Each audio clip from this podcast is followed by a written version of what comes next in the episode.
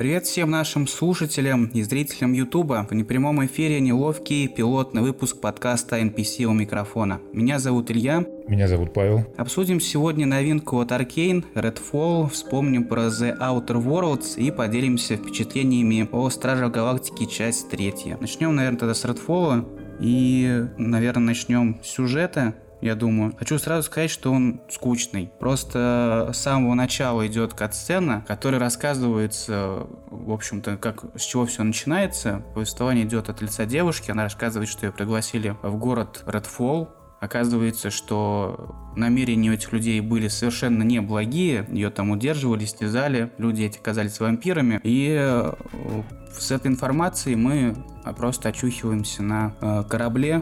Каких-то других водных данных у нас нет. Просто есть вампиры, есть культисты, которые им потакают, помогают и так далее. Сюжет в этой игре, да, он подается как-то странно, картинками и статичными модельками, вокруг которых крутится камера. И вначале нам вообще не объясняют, откуда взялись эти культисты и почему они помогают этим вампирам. Тебе со старта сразу же дают пистолет и говорят, убивай их. Катсцена там просто, это слайд-шоу, там показывают твоего персонажа и персонажей сюжетных. Абсолютно неинтересные, там идет озвучка от лица главного героя, он рассказывает какую-нибудь херню сюжетную, что-нибудь пафосное вставляет в конец своего монолога, и ты идешь делать задание. Абсолютно неинтересно, просто решили хорошенько сэкономить. Изначально я хотел абстрагироваться от инфополя, в котором, естественно, все сразу говорили о том, какая игра плохая, еще до выхода. Хотел максимально объективно, непредвзято подойти к тому, что как я буду воспринимать ее, просто начал играть спокойно. С самого начала тебе просто не хочется продолжать, ты только ее запускаешь, идут вот эти вот катсцены абсолютно ни к чемушные. Ты появляешься на этом корабле с этим вот пистолетом, идешь стрелять. Естественно, нужно продолжить, чтобы понять, насколько игра хороша или плохая, и ты начинаешь играть. В какой-то момент даже втягиваешься и чувствуешь, что, ну, наверное, даже неплохая. Вот вроде есть город, какие-то оружия, какие-то перки, враги. Бегаешь, стреляешь, вроде бы неплохо, но чем дальше ты проходишь по сюжету, сюжет, конечно, громко сказано, чем больше ты встречаешь врагов, они, по сути, однотипные, там есть всего лишь 4 вида врагов-вампиров, есть культисты. И чем дальше, тем только хуже становится игра, и более невыносимым становится процесс ее прохождения. Ну да, игровой процесс в ней очень скучный, монотонный. Играть в это, конечно, приходится через себя, терпеть все это. Стрельба ужасная, мне вообще она не понравилась. Я от игры ничего, конечно, не ждал, не следил за ней, я просто слышал, что она там выходит. Но так как основные тезисы звучали, что это лутер-шутер, шутер от первого лица, от Arkane, я думал, что будет хотя бы увлекательный геймплей, чего нам не положили. Первый босс, получается, это Носферату. Мне показалось, что он первый и последний босс, но там он слишком быстро появляется, просто по времени никак не совпадает, чтобы игра закончилась настолько быстро. Я пошел проходить допки, начал открывать убежище.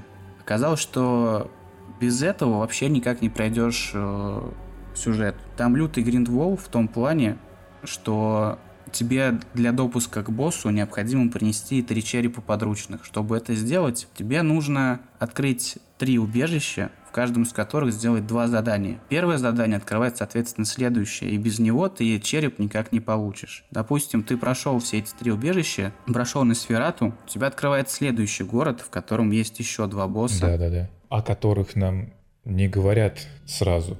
И сделать нужно будет ровно то же самое. Этого, что касается лютого гринда, который просто вымораживает, в принципе, сразу, как только ты понимаешь, что тебе необходимо это делать.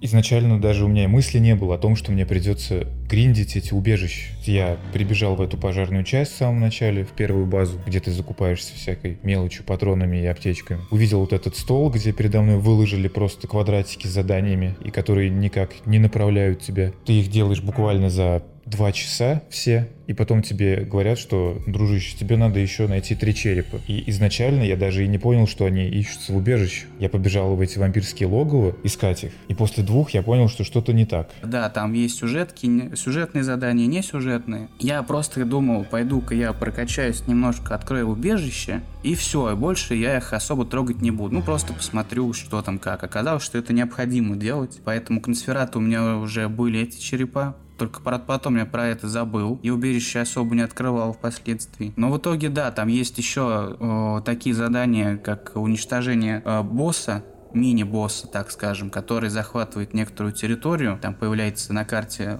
кружок, нужно туда прийти и его уничтожить. Но череп с него не падает. Череп падает исключительно задания, которые в убежище. Они могут быть разными, они немного отличаются друг от друга. Там два задания. Либо просто убить дерево, либо постоять у точки, поотбивать статистов, которые к тебе бегут. Да.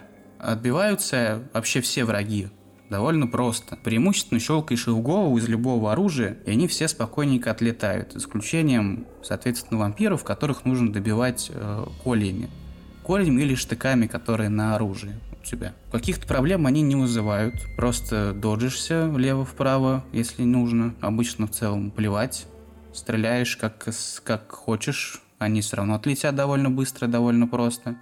Они скорее довольно назойливы. Особенно, когда ты просто перемещаешься по миру, но каких-то особых трудностей они не вызывают в принципе. Оружие тут различается в первую очередь по цвету и по уровню, поэтому его нужно периодически менять. Происходит это просто на автомате, нашел, заменил, бежал дальше. В принципе, да. Мне посчастливилось найти пистолет, который убивает вампиров, не требуя их прокалывать, так скажем. И я с ним бегал до конца игры. Даже уже спустя там 10 уровней я его не менял. Там в какой-то момент просто уже нет необходимости менять оружие. Ты, в принципе, уже все подобрал, ничего особо интересного не падает. Если есть такое ультимативное для вампиров оружие, ты, естественно, его оставишь. Поэтому я его не нашел, но я особо и не искал. Но, скорее всего, было бы то же самое. Он мне выпал с первого раза, когда я убил этого громобоя. Кстати, вот с громобоем у меня как получилось. Он появился первый раз, такой думаю, окей, ладно, давай я тебя захуярю. Я его захуярил. Оказалось, что он будет появляться, там такая шкала есть, она заполняется, когда ты убиваешь вампиров. И он такой приходит и говорит, так делать нельзя, мы вот за тобой следим. Я пришел дать тебе пизды. И у меня там получилось, я победил, он пришел снова, он победил. И вот так вот чередовалось. Потом в какой-то момент я просто доебался.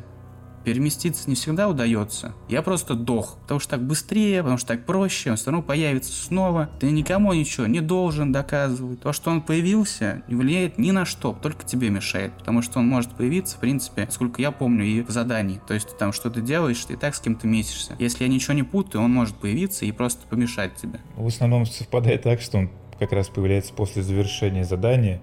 И как раз вот эта полоска накапливается, и он прилетает. Первый мой раз с ним был очень веселым, он просто встал на лестнице, и я его расстрелял, собрал с него лут и пошел дальше делать увлекательные задания. Но еще можно отметить, что он, этот громобой в локализации в нашей, грубо говоря, единственный источник легендарного лута, потому что сколько я обшарил домов, всяких закоулочков, нигде ничего такого больше не лежало. Только вот с него легендарки падали. Я не помню насчет легендарок. Ну да, я помню, что я подбирал, но я не помню, находил ли где-то их еще. Плюс к тому, враги, они тебя просто заебывают, просто как комарьё, и ты начинаешь их обходить. Собственно, даже если ты сдохнешь, это плевать. У тебя есть очки, опыта получается. И когда ты умираешь, с тебя штрафом их снимают. Но это в целом абсолютно наплевать. Есть они, нет, их всегда хватает на прокачку. Каких-то сложностей с этим не возникает. Поэтому сдох ты или не сдох, плевать. То есть все равно хватит на все, что ты хочешь, без каких-либо проблем. В целом, ты не так часто даже и дохнешь. У меня был персонаж Джейкоб, у него перк. У него вообще три перка, я часто пользовался перком невидимости. Есть еще Ворон, его выпускаешь, и он отмечает врагов поблизости. И снайперская винтовка. Как работает снайперка? Ты нажимаешь правую кнопку, прицеливаешься, она автоматически на врага наводится на голову, и ты просто стреляешь. Но она может нацелиться не на босса, например, а на какого-нибудь челика, которого призвал босс, и ты начнешь херачить по нему. А патроны там не бесконечные, они зависят от маны. Ману ты получаешь, убивая вампиров. Поэтому въебать весь заряд на какого-нибудь миньона не очень приятно. Но в целом оружие неплохое. Я додумал, что перки будут у меня самые скучные, что я выбрал не того персонажа. Оказалось, во-первых, что так и есть, но они довольно полезны, потому что я прожимал невидимость по КД просто. Пока бегал по миру, чтобы меня никто не трогал, и иногда в заданиях, чтобы быстрее пройти, просто делаешь себя невидимым и, допустим, ковыряешь какое-нибудь дерево. Проковырял, выключил невидимость, убежал, или наоборот включил. Идеально, просто идеально. Вот чтобы вот не играть в игру, есть прекрасный перк. Очень понравилось. Да, я играл за Лейлу, у которой был щит и лифт, а ульта была призыв Самона, первым навыком, щитом и ультой я практически не пользовался, просто чисто попробовать, посмотреть, что это. И, если честно сказать, я почти до конца игры так и не понимал, что это за синие шарики падают с вампиров. Это вот как раз мана, да, типа, я не знаю, что это конкретно, типа души, я не знаю, что... В общем, ты их собираешь и наполняешь себе, вот, получается, либо третий перк, я не знаю, он у всех есть или нет, у меня вот был третий перк, это снайперка, и вот я заполнял ее. Я думаю, нахрена они нужны. Вот это вот ульта, так скажем, у нее это вот призыв, там, Джейсона, типа ее бойфренд вроде так там написано был, но он совершенно бесполезный, так же, как и щит. Лифт единственный был полезным для того, чтобы сокращать расстояние между точками, потому что бегать здесь приходится очень много.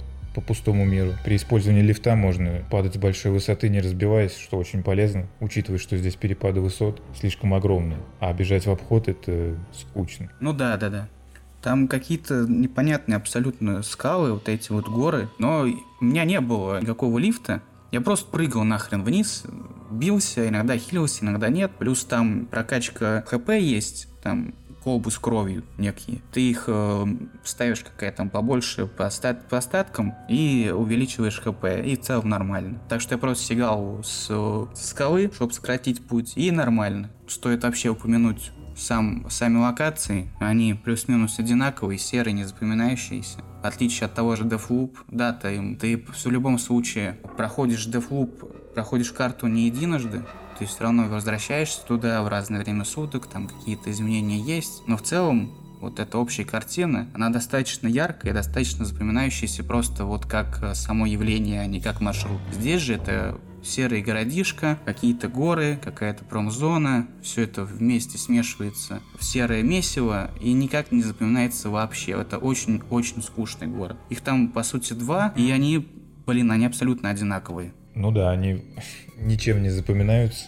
Да, потому что игра не вознаграждает тебя за исследование. То есть исследование каких-то там закоулочков и домиков ничего тебе существенного не даст, кроме мусора, который здесь конвектируется сразу в деньги, которые, в принципе, тебе и не нужны. Ты только покупаешь аптечки, если они у тебя заканчиваются, и патроны перед выходом из убежища. А в убежище ты здесь находишься каждые 2 минуты, потому что после выполнения задания тебе не хочется бежать туда пешком. Ты просто нажимаешь быстрое перемещение и оказываешься на базе. Берешь следующий квест, берешь патроны и побежал дальше, к новой точке. Вот, к слову, да, там, получается, очки не опыта, это как бы деньги. Собственно, когда ты дохнешь, ты тратишь их, но там их насыпают достаточно много. Ты находишь всякого говна тоже в большом количестве. Оружия у тебя столько, что ты все равно будешь его убирать, скорее всего. И за это тоже начисляются эти же самые очки. Соответственно, просто нет никакого смысла как-то об этом переживать. Тебе их все равно хватит на все. Стоит только переживать о клавише «Е», потому что вы будете бегать как бешеная собака по локации, собирать каждую бутылочку и бинтик. Да, вот как пылесос или каком-нибудь Fallout, вот то же самое делаете и здесь, условно. Потому что эта штука вам в любом случае понадобится, патроны нужно будет покупать, но дефицита не будет в любом случае. Что касается боссов, я, например, несколько раз подыхал в целом на каждом, но что-то интересного из себя и что-то прям сверхсложного они не представляют по большому счету. К тому же, да, я скинул все на низкие. Ну и плюс, когда у тебя невидимость, на перезарядку можно входить как раз с ней, спокойно отбегать. Да. Да, я начинал на самой высокой из доступных сложностей, думал, что я смогу поиграть в свое удовольствие, но через пару часов я понял, что я не вывожу, и скинул на минимальный уровень сложности, чтобы хоть как-то получить удовольствие от игры, что если забираюсь вперед, у меня не особо получилось. Но на боссах у меня проблем не было, они слишком простые, они просто стоят на месте, особенно первый, он не двигается, в него просто нужно пострелять на протяжении минуты. Патроны там разбросаны через каждые 2 метра, поэтому смысла в них я особо не видел. Поэтому для чего они их сделали главными боссами локации, я так и не понял, потому что рядовые противники, которые усилены, вампиры, намного сложнее и интереснее, чем вот эти самые боссы. Ну и закончим, наверное, оптимизацией. У меня железо далеко не самое сильное. В целом настройки графики у меня были средние, низкие, и у меня бывали фризы короткие и редкие, но бывали. В целом они не мешали играть, но они были заметны. Самый главный косяк у меня был с текстурами. Они могли просто не прогрузиться. Их просто могло не быть на оружие, на окружение. Какие-нибудь горы могли не загрузиться прямо перед тобой и не загружались впоследствии. В остальном ничего особо такого прям криминального у меня, например, не было. Зато криминальный был у меня. Я по дефолту, мне игра выставила ультра настройки в 2К разрешении. Я подумал, почему бы и нет. Все остальные игры прекрасно идут, не лагают, не фризит. Но как только я очутился в Redfall, я понял, что мой компьютер ни на что не способен. У меня фризы были каждые 2 минуты, игра замораживалась, был один вылет с ошибкой. Ну и текстуры, да, они мерцающие, пропадающие текстуры. Еще у меня был этот баг, когда ты бежишь, и перед тобой на несколько секунд появляются полоски ХП противника, которые находятся в метрах в 100-200 от тебя. Поэтому, у меня это было частенько, и для меня не было сюрпризом, что я попаду в какую-то засаду от вампиров или этих культистов. Я всегда практически знал, где они стоят. Это удобно, конечно. У меня такого не было, поэтому именно оптимизацию особо так я хаять не буду. Хотя текстура отсутствующая, это неприятно. В конечном счете, это такая прям типичная затычка для геймпаса. Только дело в том, что даже для затычки она не особо справляется. Потому что эту игру, иногда говорят, если вы никогда ни во что не играли, можно поиграть в это. Так если вы сидите перед монитором, только что запустили первый раз компьютер вообще, никогда не играли, перед вами только Redfall, не нужно, не запускайте его. Куда интереснее просто позалипать в стену, чем играть в это. Залипать в стену, это не больно и более увлекательно, чем Redfall. Я думаю, она заберет самую худшую игру 23-го года, то, что она этого достойна. И я надеюсь, что больше таких игр мы не увидим. Очень на это хочется рассчитывать. Возможно, мы уже и Arkane не увидим, но посмотрим. Надеюсь, что все не настолько будет плохо. Они обещают поправить патчами, какими-то фиксами, но глобально ни сюжет, ни геймплей. Это... Игру они не вытянут, она скучная, сделана криво, само ядро в ней геймплея. Если бы они отталкивались бы от того же Borderlands, который, как мы знаем, тоже лутер-шутер, там, в принципе, ты следишь за сюжетом, он там есть, конечно, да, также там есть эти катсцены не пропускающиеся, как и в Redfall, которые очень сильно выбешивают, но само ядро, именно геймплей, там задорный, и он тебя увлекает, а здесь же ни малейшего смысла нет в это играть, максимально посредственная игра. В отличие от Borderlands, в котором есть персонажи, именно персонажи, во-первых, которые ты запоминаешь, которые интересные, которые подаются как-то интересно. В Redfall их нет вообще никого, никак, нигде. Даже главные герои довольно блеклые, не говоря уже о второстепенных каких-то квестодателях условных. Даже не квестодателях, а просто те, которые тебя окружают и как-то вроде бы вплетены в сюжет. Тебе просто доска дает сюжетные задания, и все. Да, сюжетная доска — это главный твой второстепенный персонаж. И он куда харизматичнее всех персонажей, которые там есть. Перейдем теперь к чуть более приятной игре. Вспомнили мы про The Outer Worlds, потому что не так давно в файлах на SteamDB по Fallout 4 нашли упоминание Fallout New Vegas 2. Сейчас этих упоминаний уже нет, что там будет в итоге непонятно. Тем не менее, это был хороший повод вспомнить про последний проект студии разработчика New Vegas, Obsidian. Последнее, что они сделали, соответственно, это The Outer Worlds. В 2019 году вышла игра. Насколько я помню, в этом же году я с ней познакомился, и я ожидал, конечно, много большего. Ожидания мои — это мои проблемы, но, тем не менее, мне, например, очень нравится New Vegas. И то, что я увидел здесь, не сказать бы, что это какой-то шаг вперед. Да, я ее закончил буквально пару дней назад, наравне как и Redfall. Но начнем с сюжета, так же, как и с Redfall. Он здесь, в принципе, достаточно прост, но в нем есть интересные мысли, которые сценарист хочет до нас донести, но они не особо как-то вяжутся на ту картину мира, в которую нас поставили. Миром здесь правят корпорации, которые выкупили права у земли, поэтому здесь рабский труд и, важнее всего, деньги. Сюжет по воспоминаниям, по ощущениям, ничего особо такого примечательного тоже не оставил в памяти. Хотел только упомянуть о том, что лично мне в целом, с некоторыми оговорками, понравились второстепенные персонажи, напарники. Они были более-менее харизматичные, запоминающиеся. Я помню Парвати, кажется, так ее звали, если я ничего не путаю, и священник, не помню, как его зовут. Максимилиан. Этих двух напарников я запомнил хотя бы. Я с ними бегал большую часть времени. Скорее всего, там были какие-то еще... Потому что они, наверное, самые первые, поэтому ты их и запомнил. Потому что их всего 6 после первых 3, которых ты подбираешь. Остальные ты про них даже и не помнишь. Да.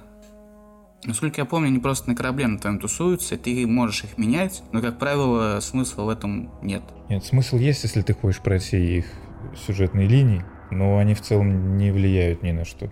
А, ну да. Это вот как и в Fallout, там же вот эти вот задания твоих напарников. Я, честно, не помню даже, проходил ли я задания Парвати и Максимилиана. Возможно, что и да. Но вот для меня единственный такой просвет, светлое пятно, это как раз напарники. Причем исключительно 2. Ну, для меня этого было достаточно хотя бы, чтобы в замесах, в каких-то катсценах получать удовольствие от игры. Потому что без них было бы куда хуже. Во всех абсолютно планах.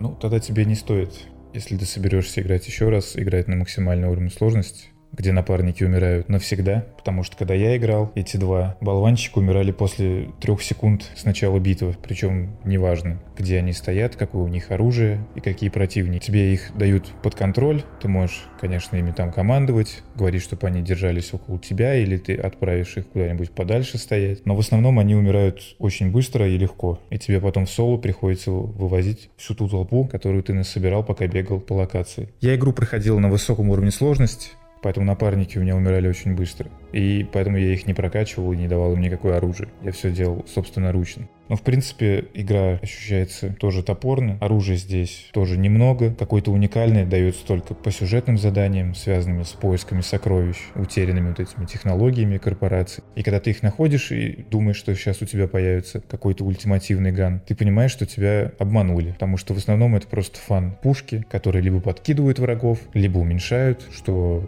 В принципе, тебе не нужно, так как обычный автомат или пистолет справляются с противником достаточно эффективно. Прокачка этого оружия происходит просто за счет денег на верстаке и установкой модулей, которые валяются на каждом шагу. Я, в принципе, особо ничего не прокачивал, прям так не вникал, потому что мне, в принципе, хватало и стандартного оружия, которое я находил на противника. И какой-то сборки здесь, прокачки тоже я не нашел, потому что я все вкинул в науку и в технику со старта, с чем не прогадал, потому что у меня не было проблем ни с дверьми, ни с компьютерами.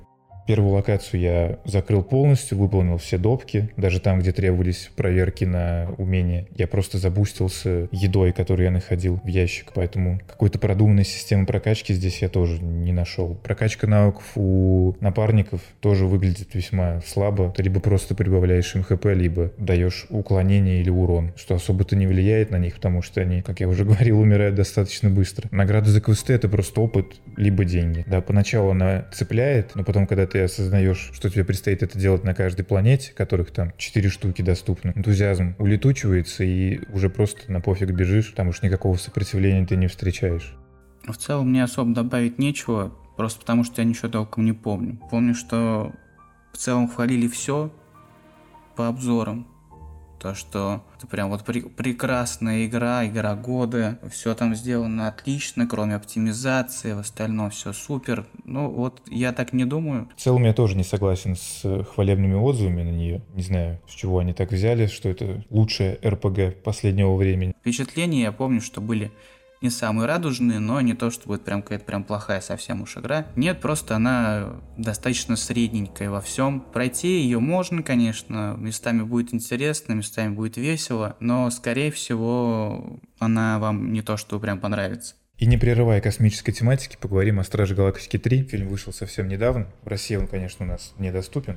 Поэтому смотрели мы их не в самом лучшем качестве, что картинки, что звука, но в целом это не помешало получить удовольствие, нам фильм понравился. В целом фильм мне понравился, я, конечно, не фанат комиксов. Вторую часть я смотрел, наверное, году в 18-м.